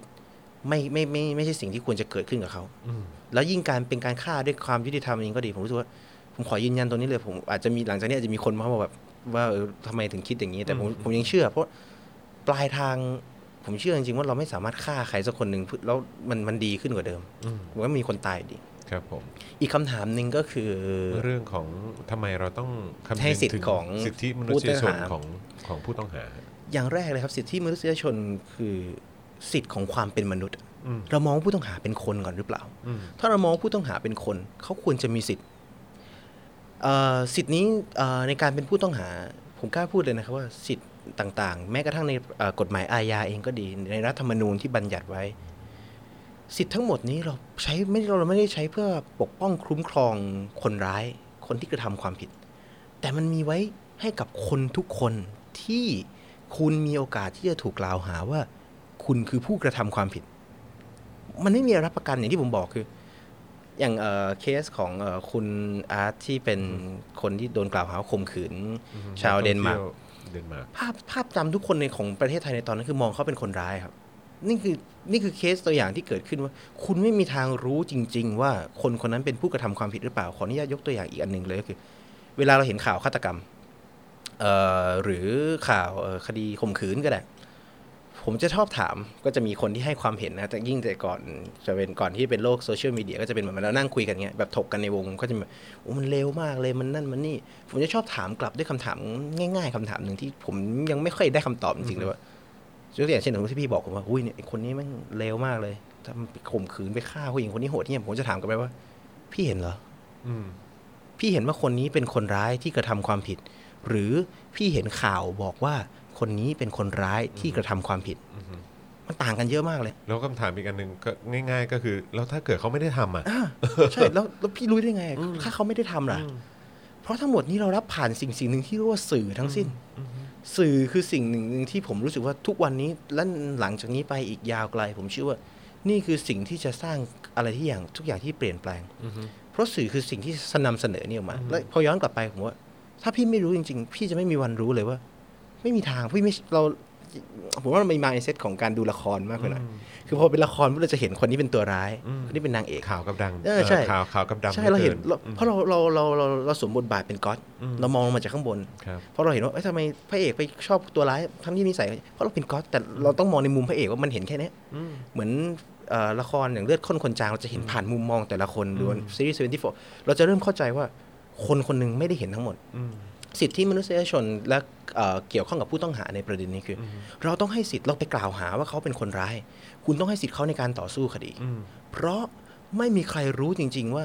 เขาคือคนร้ายจริงหรือเปล่า เพราะอย่างวันนั้นก็จะมีแค่ตัวเขาเหยื่ออท้ายที่สุดแล้วมันก็เกิดการกระบวนการต่อสู้เอาหลักฐานมาชนกันมาวางกัน ว่าพิจารณาทั้งหมดแล้วคุณคือคนที่กระทำความผิดไหม ทุกวันนี้เรามีพยานหลักฐานต่าง ๆ มากมายพยานหลักฐานทางนิติวิทยาศาสตร์พยานแวดล้อม สมัยก่อนก็เราไม่มีกล้องวงจรปิดแต่นี้คดีต่างๆ ก็ถูกจับกลุ่มตัวได้ง่ายขึ้น ทั้งทั้งหมดแวดล้อมนี่คือเราจะใช้ในการพิสูจว่าคนคนนี้เป็นคนกระทำความผิด แต่คุณก็ต้องให้สิทธิ์เขาในการต่อสู้ นั่นคือสิทธิ์เอ่อที่เขาควรได้รับ และอย่าลืมครับเขาเป็นมนุษย์ สิทธิมนุษยชนแม้เขาจะเป็นฆาตกรก็ตาม แต่ชีวิตของเขาก็คือชีวิตของมนุษย์คนหนึ่งเหมือนกัน ถ้าเราอยากจะเป็นถ้าเราอยากจะฆ่าเขาผมถามจริงๆผมก็จะถามย้อนกลับไปว่าเรามี mindset ต่างจากฆาตกรยังไง ถ้าเราอยากจะฆ่าคนแค่แค่อยากจะฆ่าคนคนหนึ่ง แล้วเราต่างจากเขายังไงเหรออแม้เราจะอ้างว่าเราฆ่าด้วยความยุติธรรมเราฆ่าเพื่อ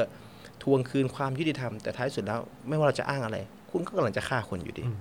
นั่นคือ mindset ของผมรู้ท้ายที่สุดแล้วเราละเมิดเราเราละเมิดสิทธิมนุษยชนของคนคนหนึ่งอยู่ดี แล้วการละเมิดสิทธิมนุษยชนนั้นผมไม่ได้มองใน part ของของคนร้ายนะครับผมมองในพาร์ทของความเป็นเราอะอืมเหมือนที่แบบเหมือนที่ Forrest Gump บอกว่าเออ เราทำดีกับคนไม่ดี ไม่ใช่เพราะว่าเขาเป็นคนไม่ดีเราแต่เพราะเราเป็นคนดีอะเราเราเราตั้งตั้งเพราะเรามี mindset ว่าเออนี่มันคือสิ่งที่ดีอะฉันก็จะทำแล้วผมรู้สึกว่าการละเมิดสิทธิในมุมมองผมคือ ไม่ว่าเราจะทำกับใคร เขาจะเป็นคนร้ายที่เลวร้ายขนาดไหน ถ้ามันไม่ดีอะทำไมเราต้องทำอะ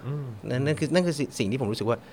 สิทธิในที่ในเอ่อการต่อสู้คดีเองก็ดี สิทธิในการเคารพศักดิ์ศรีความเป็นมนุษย์ของผู้แม้เขาจะเป็นผู้ต้องหาเองก็ดีเพราะยังเป็นความเป็นคนอยู่ มันจะนอกจากมันจะเป็นการปกป้ององค์รวมสิทธิทั้งหมดแล้ว มันเป็นการการันตีให้เราส่วนหนึ่งได้ว่านึกภาพว่าวันนี้ผมเรียกร้องสิทธิ์ว่าผู้ต้องหาต้องได้รับการต่อสู้คดีโทษประหารต้องหมดไป มันไม่มีอะไรการันตีว่าวันหนึ่งผมจะไม่เป็นนักโทษเลยไม่มีอะไรการันตีว่าวันหนึ่งคนที่ผมรักจะไปเป็นนักโทษอะพี่ผมมันไม่มีอะไรกันในอนาคตเราไม่มีทางรู้เลยฮะแล้วอย่างที่บอกเลยก็คือเออการลงโทษด้วยวิธี ประหารชีวิตมันคือสุดแล้ว มันมันทำอะไรอีกไม่ได้อีกแล้วผมรู้สึกว่าสิทธินี้คือสิ่งที่สำคัญในการเรามองเขาเป็นมนุษย์ก่อน อย่าเพิ่งไปมองเขาเป็นผู้ต้องหา การเป็นผู้ต้องหาก็จะมีวิธีการกระบวนการในการลงโทษ ตามแต่ระบบที่ถูกออกแบบมานั่นคือพาร์ทหนึ่งที่ที่เราต้องวางเอาไว้ อีกอีกเรื่องหนึ่งครับผมฟังฟังดูก็แอบเป็นเรื่องที่น่าเศร้าเหมือนกันเนอะที่ ซึ่งซึ่งผมเห็นด้วยนะ กับสิ่งที่คุณฟาโรห์บอกก็คือว่า มันไม่มีอะไรการันตีนะ ว่าวันหนึ่งเราจะไม่โดนอะเราอาจจะโดนก็ได้ เพราะเราก็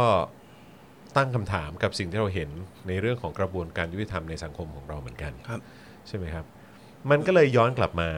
ที่เอิ่มการที่คุณฟาโรห์เนี่ยมีโอกาสได้เอ่อเรียนเอ่อกฎหมายเนาะครับนะครับ แล้วก็เอิ่มผมเชื่อว่าเอ่อเรียน จบแล้วด้วย เราก็มาดำเนินชีวิตแล้วก็ใช้ชีวิตของเราครับในช่วงที่ผ่านมาครับเอ่อมีประสบการณ์หลาย ๆ อย่าง ครับเรียนรู้ข่าวสารอะไรเยอะแยะมากมายเกี่ยวกับคดีความอะไรต่าง ๆ ก็เยอะครับแยะ เป็นไงบ้างฮะกับการที่เราเรียนเรียนรู้หลักการของกระบวนการยุติธรรม แล้วก็เห็น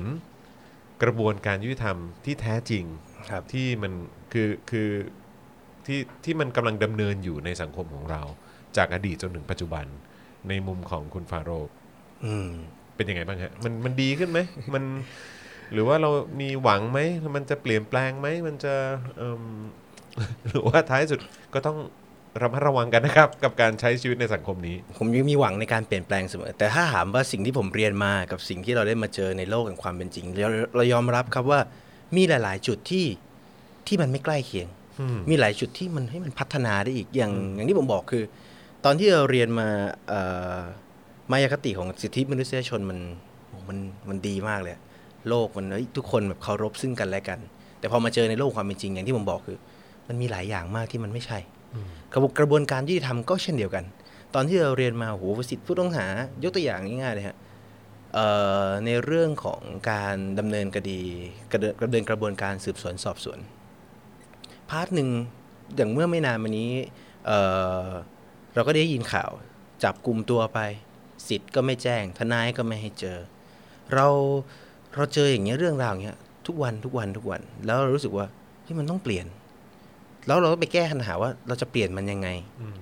เราตัวเล็กๆ เราเปลี่ยนไม่ได้แต่เราจะได้เคยได้ยินคำมันตั้งแต่เด็กๆแล้วปฏิรูป ปฏิรูปองค์เอ่อการนั่นปฏิรูปกองทัพปฏิรูปทุก ๆอย่างท้ายที่สุดเราเรายังไม่เคยทำได้สำเร็จจริง ๆ เลย ซึ่งผมเชื่อจริงๆเพราะว่า เราเห็นแล้วว่าในประเทศที่เขาขยับพัฒนาขึ้นไปเรื่อยๆเฮ้ยมันดีขึ้นจริงๆนะ แต่ทำไมเรายังทำไม่ได้ ใน part หนึ่งผมรู้สึกว่านั่นแหละนั่นคือ part หนึ่งที่เราต้องเข้ามาช่วยกันในการตรวจสอบ อย่างพาร์ทเอ่ออีกเรื่องหนึ่งที่ผมขออนุญาตเป็นปัญหาของกระบวนการยุติธรรมเรากระบวนการยุติธรรมมันเริ่มถ้าถ้าเริ่มจากต้นน้ำคือกระบวนการสืบสวนสอบสวน ปลายน้ำคือการพิจารณาพิพากษาคดี จะเห็นอย่างหนึ่งเลยนะฮะเงินเดือนมองเคยมองเงินเดือนของพนักงานสืบสวนสอบสวนไหมเงินเดือนน้อยมาก และในขณะที่ปลายทางคือพิพากษาผู้พิพากษาเงินเดือนสูงมากทั้งทั้งๆจริง ๆ แล้วเงินเดือนนี่มันสะท้อนอย่างหนึ่งคือก็เคยมีคือ การที่มีเงินเดือนสูงเอ่อมีเอ่อสวัสดิการที่สูงมากๆ จะป้องกันการถูกซื้อตัวการกันเขาก็สมมติเวลาอย่างนี้ผมชอบบอกเวลาความฝันของผมผมอยากรวย เพราะถ้าผมอยากรวยผมไปเป็นทนาย ผมก็จะไม่หมายเรื่องเงินเพราะผมไม่หมายเรื่องเงิน เงินก็ซื้อผมไม่ได้ นั่นคือ part หนึ่งพอเงินซื้อผมไม่ได้ผมก็ สลัดเป็นหนึ่งเปลาะแล้ว นี่ก็เหมือนกันครับลองนึกภาพว่าพนักงานสืบสวนสอบสวนที่หูยผมตั้งใจทำงานมากเลย แต่งานมันล้นมือผมไปหมด แล้วผมได้เท่าเนี้ยพอเรามีไมซ์ว่าทำมากทำน้อยก็ได้เท่าเดิมอะไรมันก็จะเป็นฟีลแบบว่า คุณเห็นคุณค่าของพนักงานสอบสวนสืบสืบสวนสอบสวน ซึ่งเป็นต้นทางแห่งกระบวนการยุติธรรมขนาดไหนมันสะท้อนให้เห็นในหลาย ๆ คดีแล้วครับ แม้กระทั่งคดีล่าสุด อย่างคดีของเอ่อคุณบอสอยู่วิทยา จุดเริ่มต้นมาจากพนักงานสอบสวนลากยาวไปถึงอายการ มันยังไม่ถึงขั้นสูงสุดซะด้วยซ้ำนั่นหมายความว่าเนี่ยคือปลายทางถ้าเราต้องการให้ระบบยุติธรรมเรามันพัฒนายิ่งขึ้น นี่คือสิ่งพื้นๆที่เราต้องมาดูมาแก้ไขมาดูแลของคนที่อยู่ในในระบบนี้ก่อนแล้วค่อยขยับค่อย ๆ ต่อ ค่อย ๆ เติมไปเรื่อยๆประการต่อมาเลยก็คือ mindset หนึ่งที่ผมได้มีโอกาสเห็นเกี่ยวกับอันนี้ขออนุญาตลิงก์กลับมาที่เรื่องโทษประหารอีกทีนึงครับ เวลาเราเจอเคสคดีต่างๆ ที่คนร้ายโดนจับสิ่งหนึ่งที่ผมจะได้ยินเป็นประจำเลยคือโอ้ยเดี๋ยวก็โดนปล่อย ติดติดๆแป๊บๆเดี๋ยวก็โดนปล่อย อย่างหนึ่งเลยก็คือเราสงสัยว่าเออทำไมมันโดนปล่อยได้ง่ายจังวะแบบบางคนคดีฆาตกรรม ตัดสิน 20 ปี 5-6 ปีออกมาแล้วแล้วกระบวนการยุติธรรมในบ้านเราเนี่ย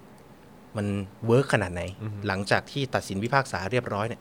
เอาคนคนหนึ่งไปติดในคุกเนี่ยเขาออกมาเนี่ยเขาออกมาในแบบไหน เราก็เลยได้ไปดูว่าระบบราชทัณฑ์เป็นอย่างไร mindset ของกรมราชทัณฑ์ดีมากนะครับ คือเข้าไปพัฒนาคืนคนดีสู่สังคม แต่พอกลับออกมาปุ๊บทำไมคนถึงวนเวียนเข้าออกเข้าออกคุกเป็นว่าเล่นทำไมคนถึงมีไมซ์เซ็ว่าฆ่าดีกว่าเอาไปขัง เพราะเขาบอกว่าขังแป๊บๆก็ออกพอเราไปเจออย่างแรกเลยครับ เราต้องยอมรับว่า ผู้คุมหนึ่งคนต่อนักโทษในบ้านเราอะเขาบอกว่าผมถ้าผมจำไม่ผิดนะ มาตรตามมาตรฐานต้องอยู่ประมาณหนึ่งต่อสี่หรือห้าคน อันนี้ผมจำไม่ผิดผมญาตไม่ยืนยัน แต่บ้านเราหนึ่งต่อประมาณสามสิบสี่สิบคนเฮ้ยใช่ผู้คุมเฮ้ยหนึ่งคนต่อนักโทษยี่สิบครับผมข้อมูลสุดท้ายที่ผมยืนยันคือยี่สิบห้าอื้อหือคนหนึ่งคุมก็เยอะคนอยู่ดีอะใช่พี่แล้วเรือนจำเราโหลดนักโทษเข้าไปเกินโอ้โหอย่างแน่นเกินเลยฮะเกินอย่างแน่นเกินเลยกว่าที่เขาจะรับได้เยอะมากๆครับทำให้กระบวนการในการปรับต่างๆ มัน มันแย่ลงไปอีกแล้วอีกอย่างหนึ่งเลยก็คือเออ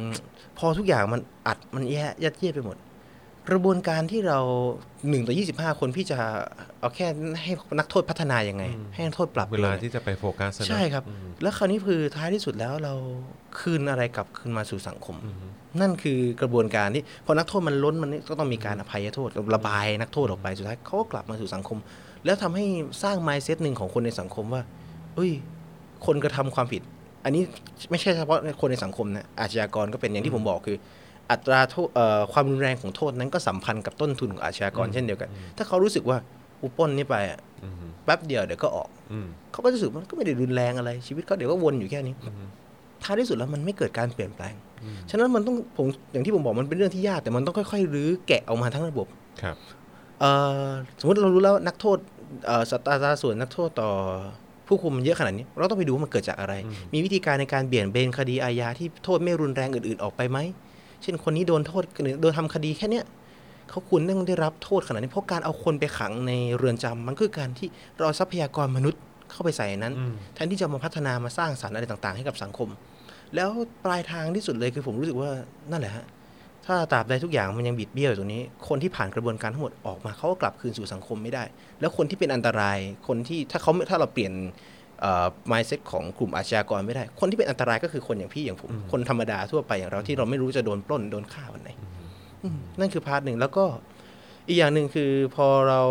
ได้เข้ามาใช้ชีวิตจริงๆด้วยคำที่อย่างที่ผมบอกผมยังไม่ได้ทำงานในสายกฎหมายจริงๆเราทำธุรกิจอื่นๆครับเราเห็น ธุรกิจที่เราทำพอผมไปอยู่ที่ชลบุรี เราจะเห็นเราได้จะได้อยู่กับคนในหลาย ๆ ระดับ เรามีกลุ่มพี่ๆอาจารย์ เราจะเห็นโอ้ mindset ของกลุ่มแต่ละกลุ่มไม่เหมือนกันเลยครับแตกต่างกันไป ลงไปถึงขั้นที่ว่า mindset ของกลุ่มเอ่อเอ่อคนที่ชอบขี่มอเตอร์ไซค์แว้นมอเตอร์ไซค์ไม่เหมือนกันเหมือนกัน นั่นเรารู้สึกว่าสิ่งหนึ่งก็คือ เราต้องทำการเอ่อประสานของชนชั้น แต่ละกลุ่มชนชั้นให้เขาเห็นภาพเหมือนกัน เอาง่าย ๆ อย่างที่ผมยกตัวอย่างอย่าง ที่จะมีโฆษณาของไทยประกันชีวิตอืมไมเซ็ตของคนต่างจังหวัด ก็จะไม่เหมือนคนเมืองแล้วคนที่อยู่สูงๆพอมองลงไปก็จะมองเป็นอีกภาพอีกหนึ่งแบบหนึ่งใช่ ท้ายที่สุดแล้วต้องค่อย ๆ พัฒนาตรงนี้ขึ้นมาให้เห็นความยุติธรรมในรูปแบบเดียวกันก่อน คือพอคุณเห็นความยุติธรรมในรูปแบบเดียวกัน ก็จะค่อยคุยกันง่ายขึ้น mindset เดียบเดียวกัน การเข้าถึงโอกาสในการเข้าถึงความเหลื่อมล้ำต่างๆ ลดลง ผมรู้สึกว่ามันเป็นปัญหาทั้งระบบอะพี่มันไม่ใช่แค่ระบบยุติธรรม อย่างที่ผมบอกอะทุกอย่างมันเชื่อมโยงทุกอย่างมันเชื่อมกันหมดแล้ว เราต้องการคนที่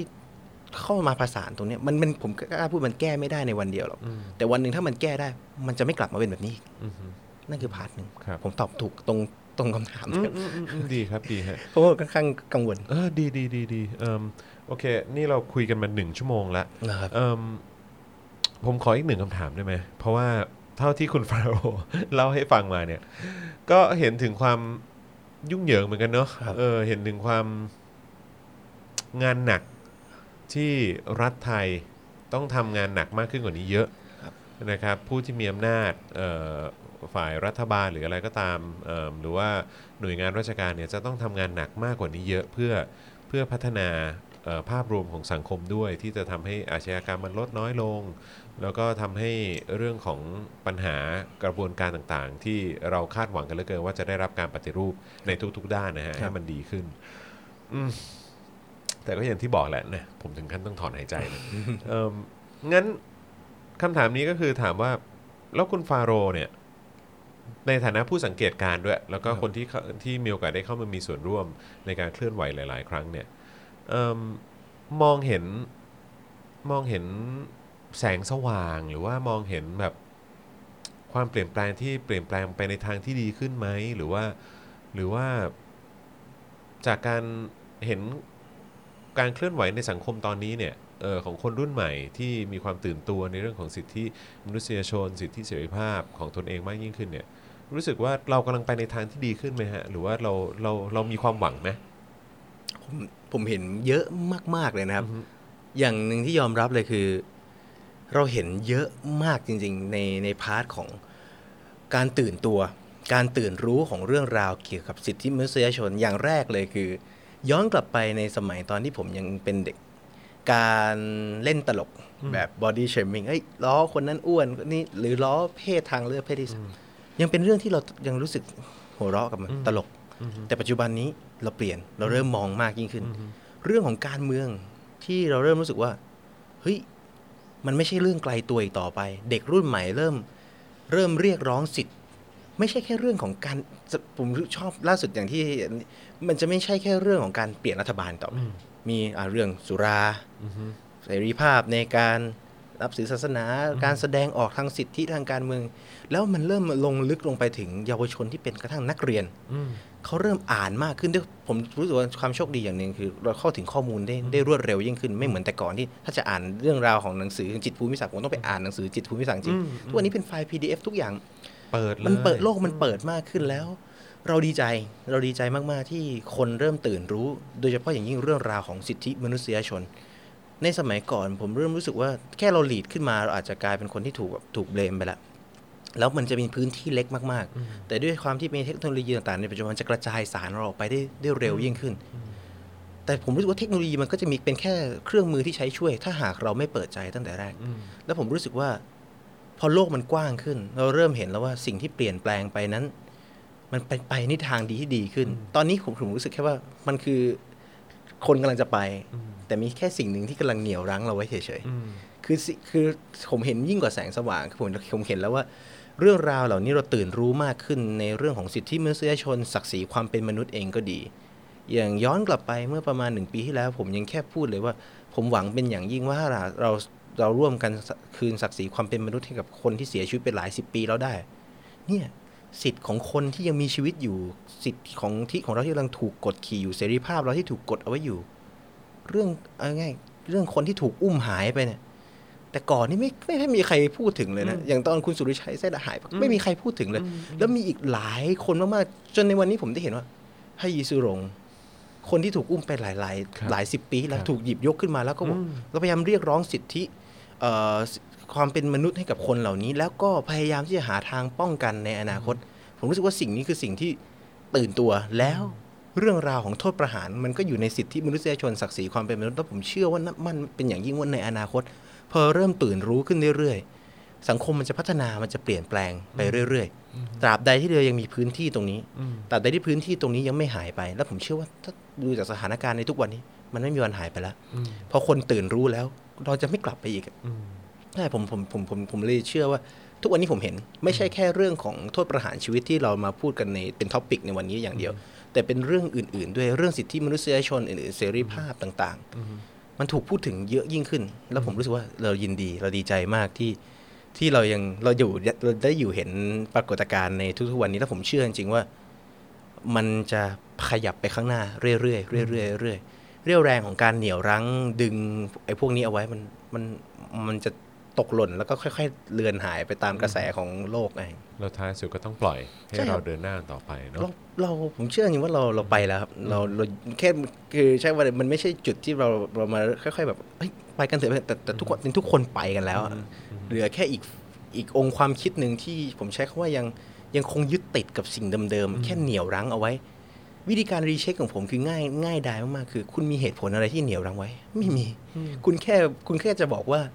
มันเคยเป็นมานานมาแล้ว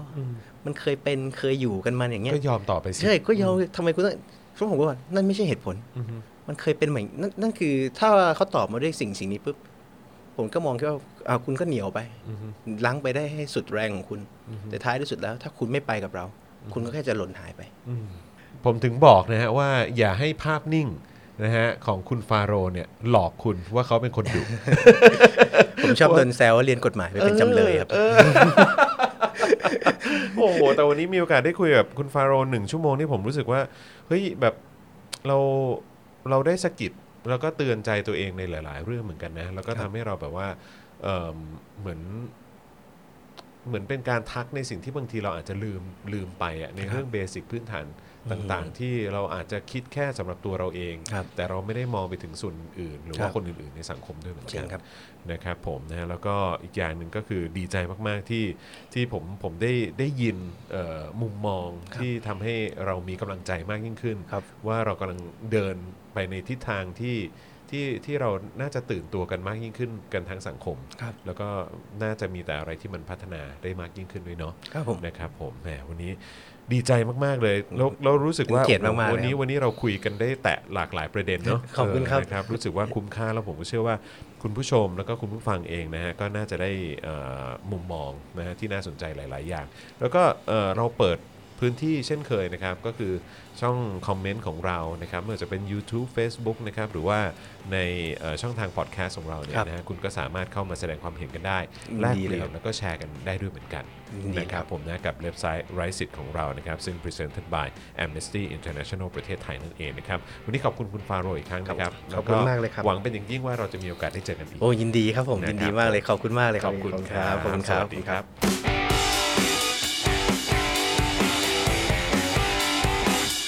Left Side Right Sit Presented by Amnesty International ประเทศไทย